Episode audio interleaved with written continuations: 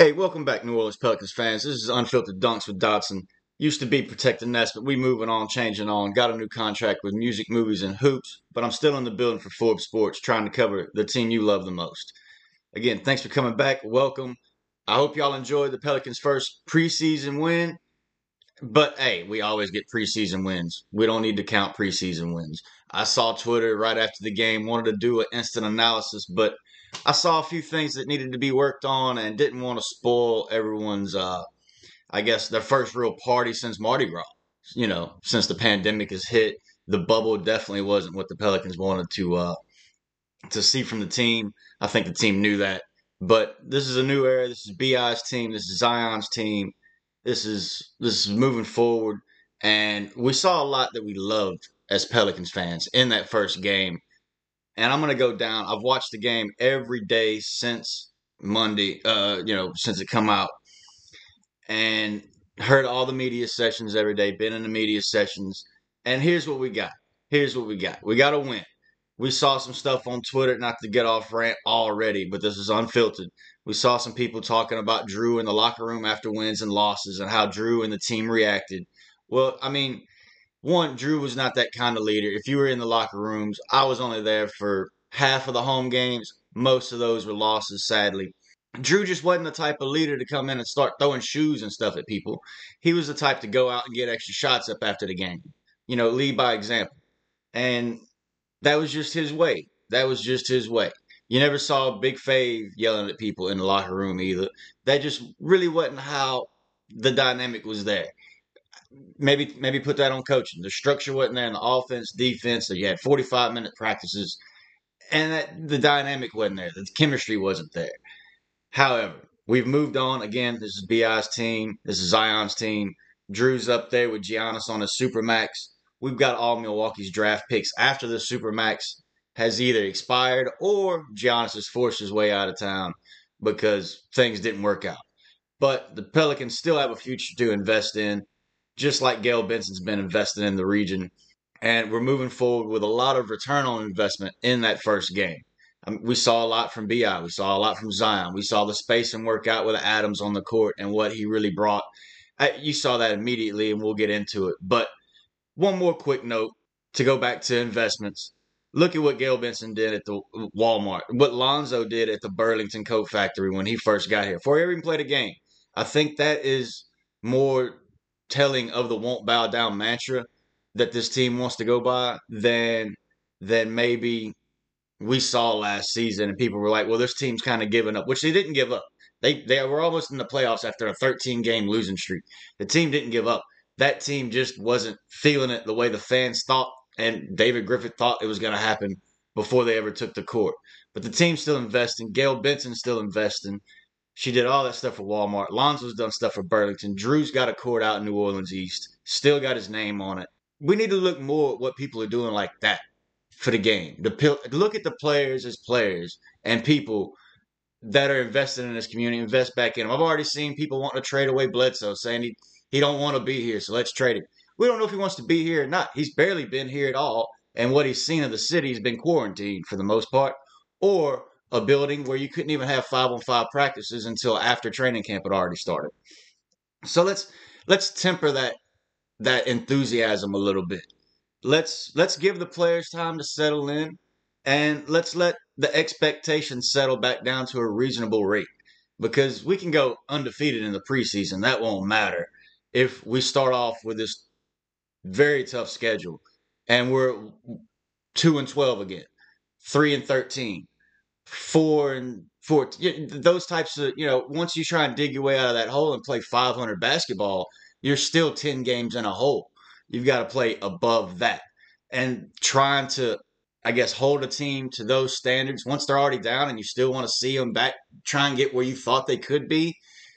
That's no good for anybody, especially for this team. It's going to be the first year moving on past Jrue, past AD. This is a clean break. This is finally a a fresh team, all the old nonsense from the last recipe and the last chef that's been swept out the kitchen. Griffin's got a whole new line ready to serve some dishes. serve up some wins, and that's what the Pelicans are going to do. I mean, that's what we hope they're going to do. And going from the first preseason game, it looks like what the, that's what they're going to do. But also, that was a shorthanded Miami team. Finals team that it may be shorthanded. They were resting players. The Pelicans, thankfully, tried to stick to a 10 man instead of instead of Gentry's old playing 13 people 13 weeks into the season. We're not having none of that. This team's about structure. I think we all saw it. And let's get down to the structure of what we saw on the court. Let's look at just starting again from the last podcast. The first few plays, we got a three pointer, but then we also, you know, we put three points on the board, but then you come down and you get Lonzo establishing the pick and roll with Zion. Zion, you know, he bailed early on that pick and roll. It's it's early, it's preseason. They're still going to be establishing a rhythm. They're just getting back into it. New spacing, that's fine. Zion bailed early. Lonzo still got the ball out quick. They moved it around, buckets. Coming back, you had Ingram on the right wing, pull up, mid range, and one, buckets. Come back down, and you get the Zion Adams action on that left elbow. And it looked a lot like Ingram's going to operate on that right wing. Zion's going to operate on the offside weak corner in the left, come up to the left elbow, meet with Adams, check around a little bit. That's going to be lovely. You've got all the spacing you want. No matter which side of the court you go to, you've got an all star, one of the most dominant players in the league. And in the middle, you're going to have Adams holding it down. You're going to have J.J. Redick, Eric Bledsoe, Lonzo Ball, Josh Hart moving about. this team, this team's offense looked good as far as the spacing concerns. But let's keep going. As soon as you get Ingram cooking, he he, he moved into the lead ball handler spot later on in the first quarter and at the start of the second, and he got hot. He was handling the ball, drew some attention, kicked it out. Nickeil Alexander Walker for three. Next next trip up the court, Ingram, Jaxson, pick and roll, Ingram, mid range, money, counted a bucket. Next one, Ingram comes down, moves the ball, gets it back, whop, three. He's in rhythm. Now you've got Ingram cooking. He gives up the ball handling, comes off a little pin down, moves off the ball, gets another right wing mid range jumper. Whop, bucket. I mean, that's Ingram. Once he's just up bucket, up bucket, up bucket, you're not stopping Ingram. He is the young KD people are talking about. He's growing into that. His first few years in the league, he was young, he was hurt, he was battling. I mean, look at what he went through to get through them blood clots. People don't realize the procedures that really went into that and how much of basketball had to take a back seat because he still wanted to be breathing in 10, 20 years, not worried. Uh, I mean, we have to look at these players as people more often. I think that's more of what what what should be expected from all of the movements and activism going on now. And that's not me to get on a rant or not stick to sports and all that. That's just more Ingram went through a lot. And now we're seeing him get in rhythm. And it's going to be scary because he's smiling. He's got his money. He got the money everybody expected him to get. There wasn't no hemming and hawing. He knew he wasn't getting the full Siakam. The Pelicans knew they wasn't going to shortchange him. They had time for the Pelicans to make moves. Ingram loved the moves. They come together and they was like somewhere around 160 million, 155. Yeah, meet in the middle. Done. Wrap. Sign it. Ingram went off. Started getting. Uh, I mean, they ain't drug testing this year. I ain't gonna say the man was high, but he was definitely on Instagram having a conversation with some mannequins and dapping them up. I thought that was a brilliant little little thing to do. I love that picture but I also like the picture of Ingram cooking, getting the ball, leading it, coming back down, giving up the rock, moving off the ball. You know, I mean, people look at Harden and Westbrook and some of them players and all these stars that are accused of not working for the team when they don't have the ball. Ingram in that first game was working for the team even when he didn't have the ball, and that's both ends of the court. Uh, Van Gundy come out and said he had to pull Ingram aside on his first little rotation and out in the first half and the second half and remind him of his defensive responsibilities and how he could work there for the team.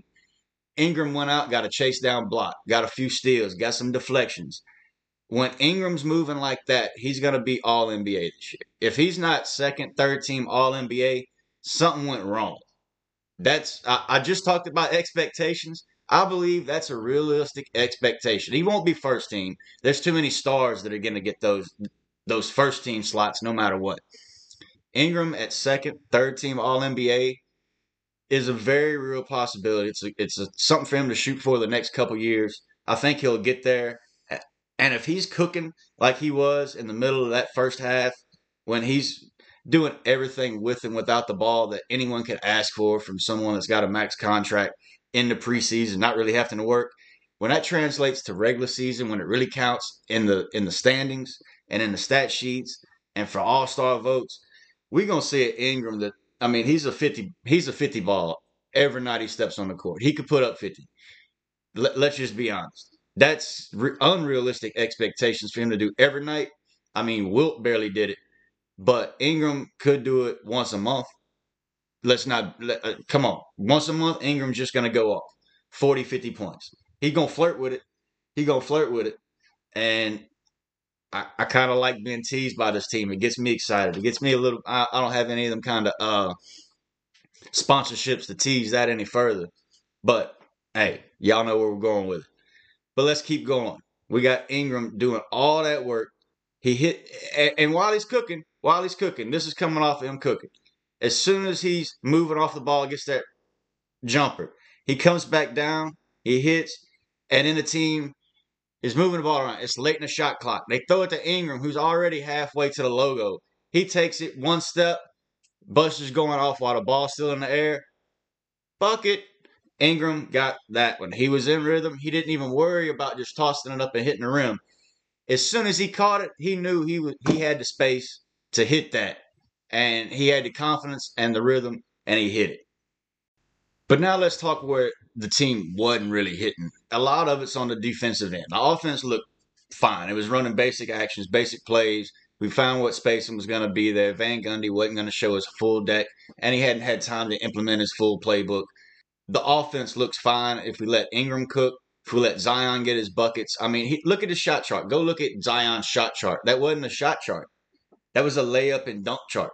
That was a bully ball chart with the only shots really coming from the free throw line. He hit 10 of 11. Ingram was 6 for 6. That's a recipe for success. I wrote about that one up on Forbes and put a few other different quotes and stats in. Go check it out. But that's where the offense is at. We know if those two guys are going to combine for 50, maybe Ingram doesn't go off for 50, but they combine for 50 a night, we're going to be okay. We're going to be in games. We're going to have, uh, I mean, that first game we were missing a few players. We were missing JJ. We were missing Bledsoe.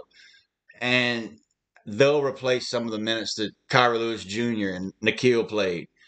We'll see more of those more steady veteran presences keep us in games when maybe Ingram's having a three for 11 night.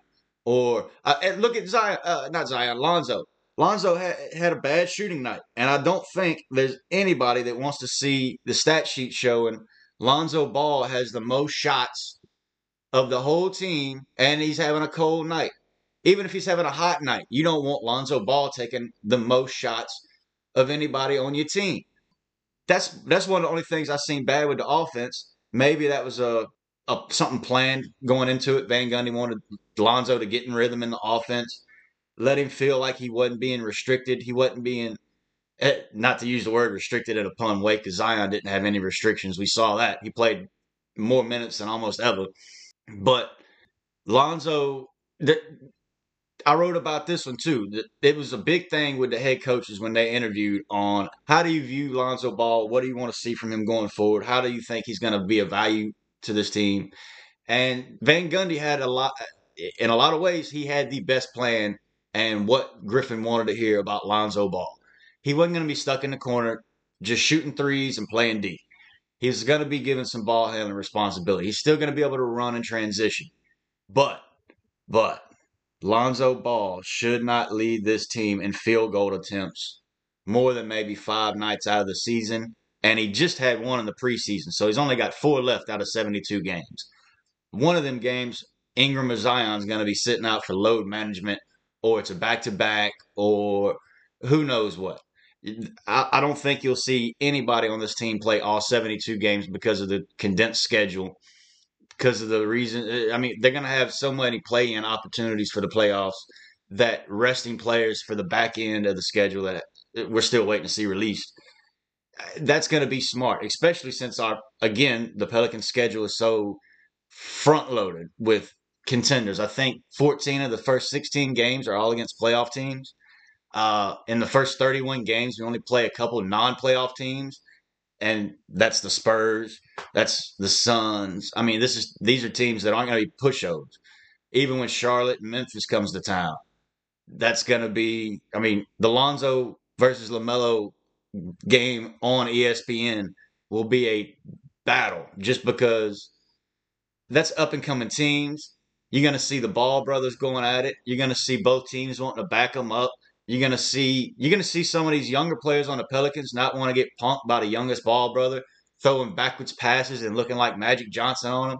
There's to be some welcome to the NBA son type moments for LaMelo. Uh, and I mean, Lonzo's not to be there to back him up that night. Once they lace it up and go, I'm loving. I want to see that game, but in that game, I don't want to see Lonzo Ball jacking up shots, trying to be, you know, showing up his brother and being the star on ESPN. He's still going to have to operate within the team, and I expect he will.